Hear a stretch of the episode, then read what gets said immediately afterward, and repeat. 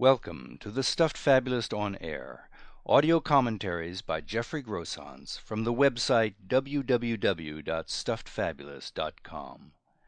These commentaries present an independent point of view in the form of original fables and parables on psychological, social, political, spiritual, and philosophical questions of today. The ultimate moral or lesson of each tale is left to listeners to decide. And now for a cautionary lesson in aesthetics. The Potato Heads Once a potato thought it heard a voice. Not just any voice.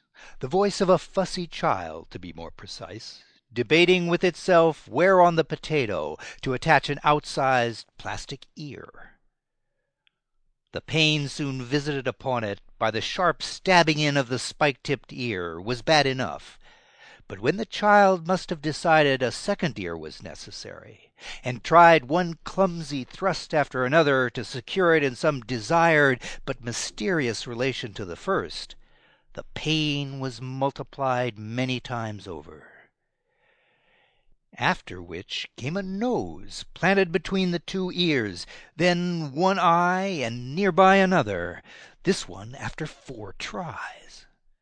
Where each feature ended up suggested a master plan not too well thought through, or else settled on by default when patience ran out. There, that'll do, must have been the decision ultimately arrived at, followed by a giggle of delight at the effect produced. that satisfied giggle caused the greatest pain.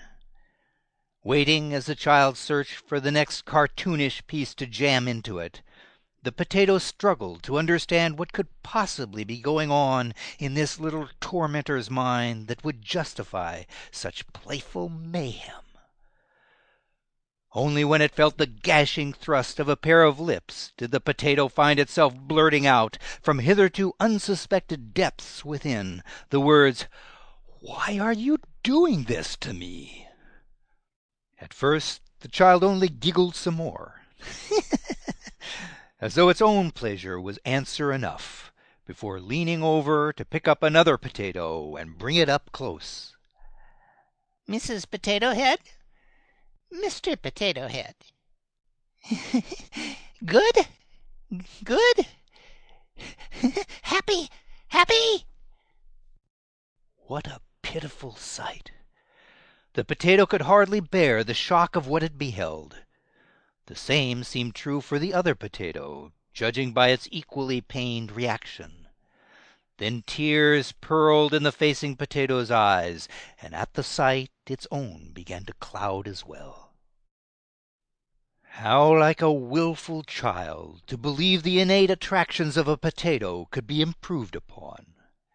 For in place of the wonder to be found in a splendid tuber fresh from the earth, the full richness of life in all its natural swellings and indefinable potential, in place of creation at its most spontaneously fertile, and then its most beautiful just before an equally spontaneous decay, the deep mutilations worked upon Mr. and Mrs. Potato Head betrayed the brutality of an arbitrary perfection.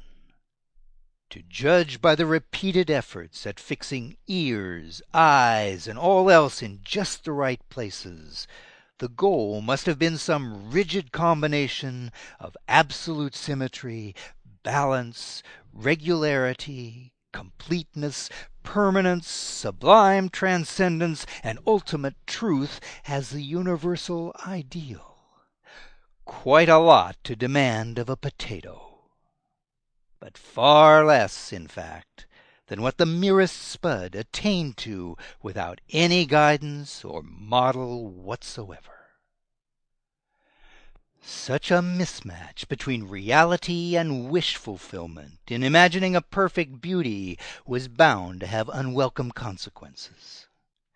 And when these became obvious, the child's disappointment quickly turned to frustration, and from frustration to a wailing tantrum directed at the objects of its mounting discontent. ugly Mr. Potato Head! Ugly Mrs. Potato Head!" the child raged, finally hurling both to the floor and stamping them to a pulp. More fables and parables like the one you've just heard are available for reading, downloading, and forwarding at www.stuffedfabulist.com. Bound collections of tales in the series Likely Stories, Contemporary Fables and Parables, and audio CD collections of selected tales can also be ordered through bookstores or directly through the orders page of the website.